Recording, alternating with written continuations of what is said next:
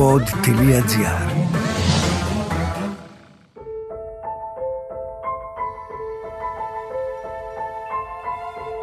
Τι οθεί τους ανθρώπους στα άγρια εγκλήματα και γιατί κάποιοι νομίζουν ότι μπορεί να την γλιτώσουν; Η Άννα είναι 20 χρονών. Ξεσκονίζει παλιές υποθέσεις και θυμίζει αυτά που δεν πρέπει να ξεχαστούν. Τρεις μέρες πριν το τέλος του 2009, στο τμήμα ασφαλείας της Καβάλας θα σημάνει συναγερμός. Ο 46χρονος δήμαρχος του Παγκαίου έχει εξαφανιστεί αφού αναχώρησε με το αυτοκίνητό του από το σπίτι του για να πάει σε μια επαγγελματική συνάντηση. Οι αστυνομικοί ξεκινούν την αναζήτηση του δημάρχου από την περιοχή στην οποία είχε πει πως θα κατευθυνόταν. Η τοπική κοινωνία συγκλονισμένη αναρωτιέται πού μπορεί να βρίσκεται ο τριαντάφυλλος Κουκούδης – η αστυνομία θα βρει απάντηση στο ερώτημα όταν θα εντοπίσει το εγκαταλειμμένο άουντι του Δημάρχου και θα ανοίξει το πορπαγκάζ του.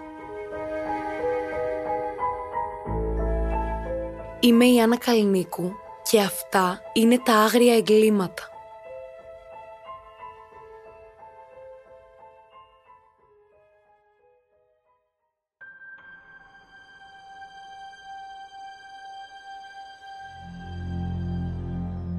Το βράδυ της Κυριακής 27 Δεκεμβρίου 2009, ο τριαντάφυλλος Κουκούδης είπε στη σύντροφό του ότι είχε μια έκτακτη επαγγελματική συνάντηση στην περιοχή της Νέας Περάμου. Εκείνη θα είναι και η τελευταία που θα δει τον δήμαρχο ζωντανό. Όταν το βράδυ ο Κουκούδης δεν επιστρέφει στο σπίτι, η σύντροφός του αρχίζει να ανησυχεί γιατί αυτό δεν είναι κάτι που συνηθίζει να κάνει ο δήμαρχος. Το μεσημέρι της 3ης 29 Δεκεμβρίου, ο αδερφός του Δημάρχου φτάνει στο αστυνομικό τμήμα και δηλώνει την εξαφάνισή του. Αναφέρει τι είπε στη σύντροφό του πριν φύγει από το σπίτι εκείνο το βράδυ. Δύο μέρες μετά, τα ίχνη του Δημάρχου έχουν εξαφανιστεί και ο ίδιος δεν έχει επικοινωνήσει με κανέναν. Παράλληλα, κανείς δεν φαίνεται να γνωρίζει λεπτομέρειες για το επαγγελματικό ραντεβού στο οποίο κατευθυνόταν ο αγνοούμενος. Οι αρχές ξεκινούν την αναζήτηση του Δημάρχου σε διάφορες περιοχές της Καβάλας και κυρίως στους Δήμους Ελευθερών και Ορφανού. Ένας αστυνομικός εκτός υπηρεσίας έτυχε να βρεθεί στην περιοχή της Σαρακίνας το απόγευμα της επόμενης μέρας. Καθώς ψάρευε στην παραλία, εντόπισε το γιο ταχύ του Δημάρχου Παγκαίου και κάλεσε ενισχύσεις. Σε πρώτη φάση, όταν πλησίασαν το αυτοκίνητο, θεώρησαν ότι ήταν εγκαταλελειμμένο συνειδητοποίησαν ότι τα πίσω ελαστικά είχαν σκάσει. Έπειτα κατευθύνθηκαν στο πίσω μέρος του οχήματος και άνοιξαν το πορπαγκάζ. Μέσα θα βρουν το δήμαρχο νεκρό. Τα τραύματα από σφαίρα στο κεφάλι του είναι εμφανή. Τα χέρια και τα πόδια του είναι δεμένα. Η ιατροδικαστική εξέταση θα δείξει ότι υπήρξε πάλι μεταξύ του θύματος και του δράστη ο τριαντάφυλλος κουκούδης έφερε πολλαπλά χτυπήματα από αιχμηρό αντικείμενο στο κεφάλι. Το πρόσωπό του ήταν γεμάτο αίματα όταν βρέθηκε από τους αστυνομικούς. Είχε δεχτεί 8 ή 9 πυροβολισμούς αναλόγως στην πηγή, στο κεφάλι και τον θώρακα. Το συμπέρασμα της νεκροψίας ήταν ότι η επίθεση είχε προσωπικά στοιχεία και εμφάνιζε μίσος του δράστη προς το θύμα –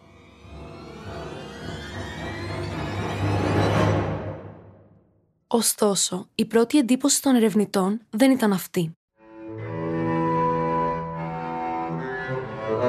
Ήταν γνωστό ότι ο Δήμαρχος αντιμετώπιζε οικονομικά προβλήματα και σύμφωνα με κάποια δημοσιεύματα ασχολούταν με τον τζόγο και εξόδευε μεγάλα ποσά.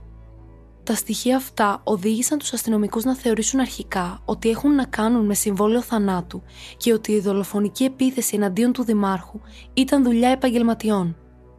Αυτά σε συνδυασμό με τους πυροβολισμούς και την τοποθέτηση του πτώματος έκαναν το ξεκαθάρισμα λογαριασμών να φαίνεται ως το πιο πιθανό κίνητρο. Αργά ή γρήγορα όμως, μία άλλη διάσταση της ιστορίας θα έρθει στην επιφάνεια. Το Ταμείο του Δήμου Παγκαίου φέρεται να εμφάνιζε ένα έλλειμμα λίγο κάτω του εκατομμυρίου. Μάλιστα, λίγες μέρες πριν το φόνο, τα οικονομικά στοιχεία του Δήμου είχαν αρχίσει να εξετάζονται από ορκωτούς λογιστές. Ο Δήμαρχος βρισκόταν σε δινή θέση, καθώς ο ίδιος φέρεται να είχε πάρει πάνω από 100.000 ευρώ. από το ταμείο έλειπε και ένα άλλο τεράστιο ποσό ύψους περίπου 600.000 ευρώ.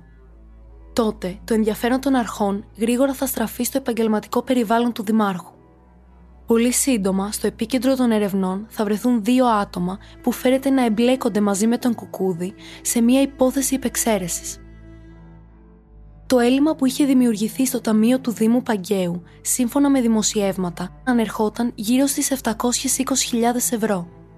Αν και ο Δήμαρχος προσπαθούσε να επιστρέψει σταδιακά τα χρήματα που είχε ο ίδιος πάρει, από το υπόλοιπο ποσό δεν είχε επιστραφεί ούτε ευρώ. Το υπέρογκο αυτό έλλειμμα οδήγησε τις αρχές στους δύο ταμείες του Δήμου Παγκαίου. Ο 47χρονος Σάβα Σαλτουρίδης και ο 48χρονος Ιωακήμ Μάνος καλούνται να καταθέσουν για την υπόθεση υπεξαίρεσης αλλά και για τη δολοφονία του Δημάρχου. Οι δύο άντρες θα παραμείνουν για πολλές ώρες στο αστυνομικό τμήμα και η κατάθεσή τους θα λήξει τα ξημερώματα της 31η Δεκεμβρίου. Το μεσημέρι της τελευταίας μέρας του 2009, ο Γενικός Αστυνομικός Διευθυντής Ανατολικής Μακεδονίας και Θράκης, ο υποστράτηγος Αλέξανδρος Μπιτζής, θα παρουσιαστεί σε μια συνέντευξη τύπου και θα αποκαλύψει ότι οι δύο ταμείες είναι οι δράστες της δολοφονίας του Δημάρχου.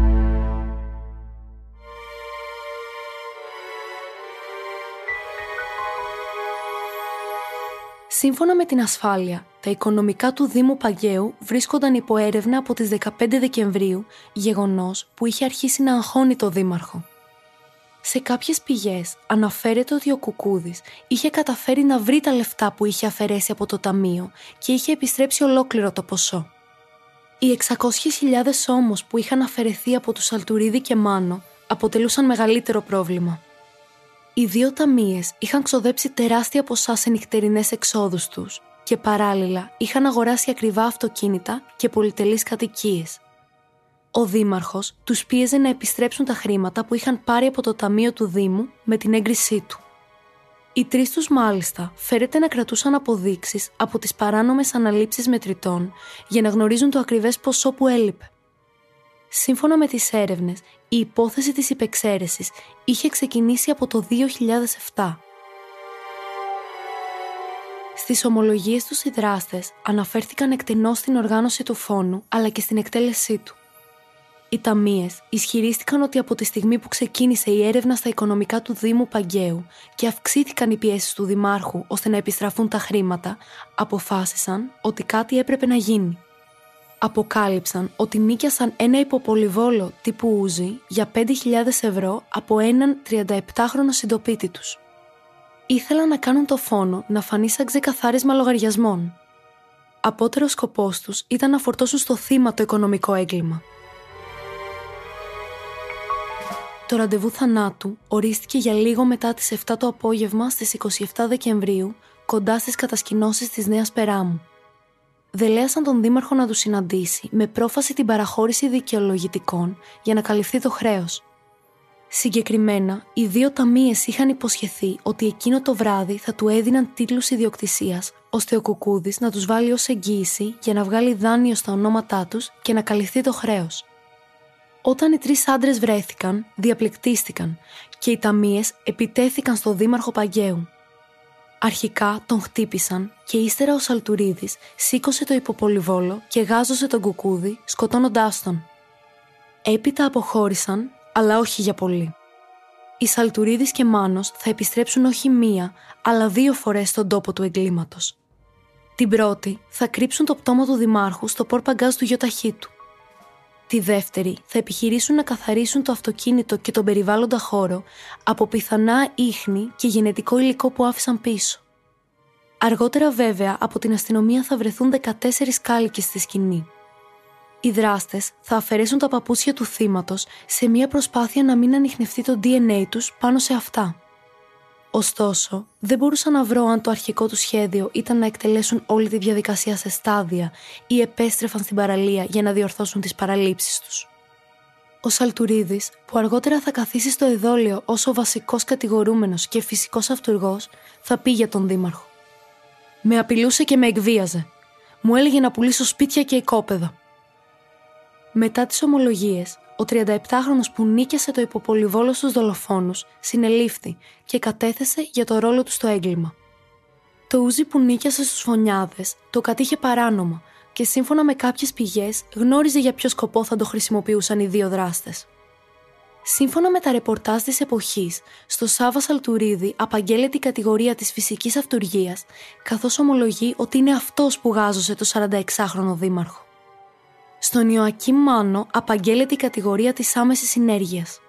Ο τρίτος άντρας κατηγορείται για απλή συνέργεια στη δολοφονία. Οι δύο ταμείες κρίνονται αμέσως μετά την απολογία τους προφυλακιστέοι και οδηγούνται στις φυλακές Κομωτινής. Ο συνεργός τους θα φεθεί ελεύθερος με εγγύηση ύψους 10.000 ευρώ.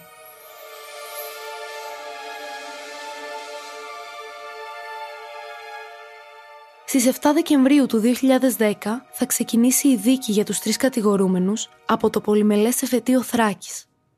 Η υπεράσπιση ισχυρίστηκε ότι οι δράστες δολοφόνησαν τον τριαντάφυλλο Κοκούδη μετά από τις βαριές πιέσεις που ο δεύτερος τους ασκούσε.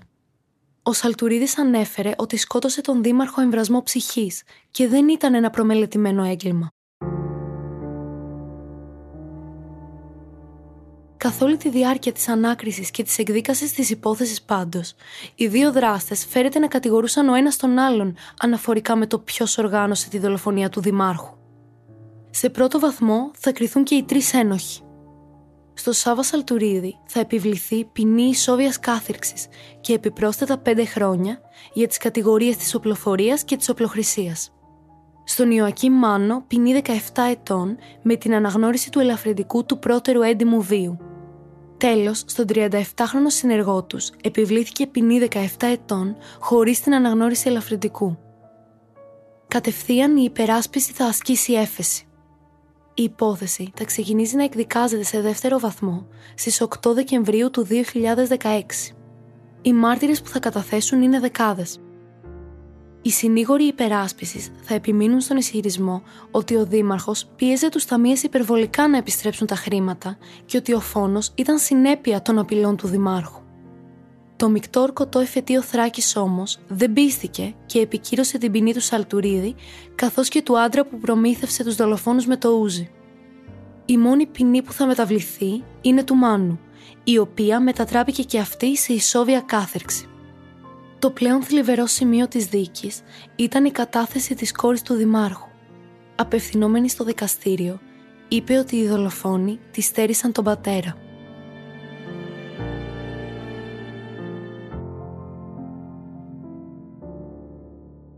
η υπόθεση της δολοφονίας του Δημάρχου θα πάρει άλλη μία περίεργη τροπή.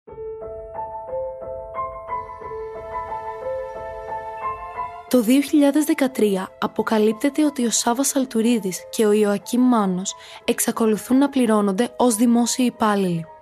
Κάθε μήνα το 50% του μισθού τους καταβαλόταν κανονικά. Το θέμα έφτασε μέχρι και την Wall Street Journal, η οποία δημοσίευσε άρθρο σχετικά με τη δυσκολία εφαρμογής των μνημονίων στην Ελλάδα, χρησιμοποιώντας την υπόθεση ως παράδειγμα. Έτσι, έγινε γνωστό ότι το 2010 οι Σαλτουρίδης και Μάνος έκαναν από τη φυλακή μήνυση στον νέο δήμαρχο Παγκαίου γιατί δεν υπέγραφε τη μισθοδοσία τους, ενώ αυτοί βρίσκονταν σε αργία.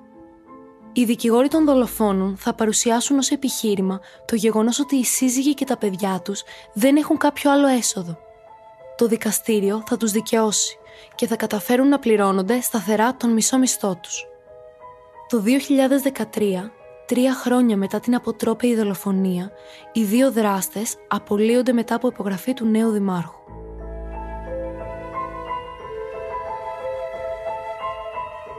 Είμαι η Άννα Καλλινίκου και αυτά ήταν τα άγρια εγκλήματα. Μία παραγωγή του pod.gr. Αναζητήστε τα podcast που σας ενδιαφέρουν στο pod.gr, Spotify, Apple Podcast, Google Podcast και σε όποια άλλη εφαρμογή ακούτε podcast από το κινητό σας. Για αυτό το επεισόδιο συνεργάστηκαν Επιμέλεια Ερατός Ρουφίδου Ηχοληψία Μοντάζ Νίκος Λουκόπουλος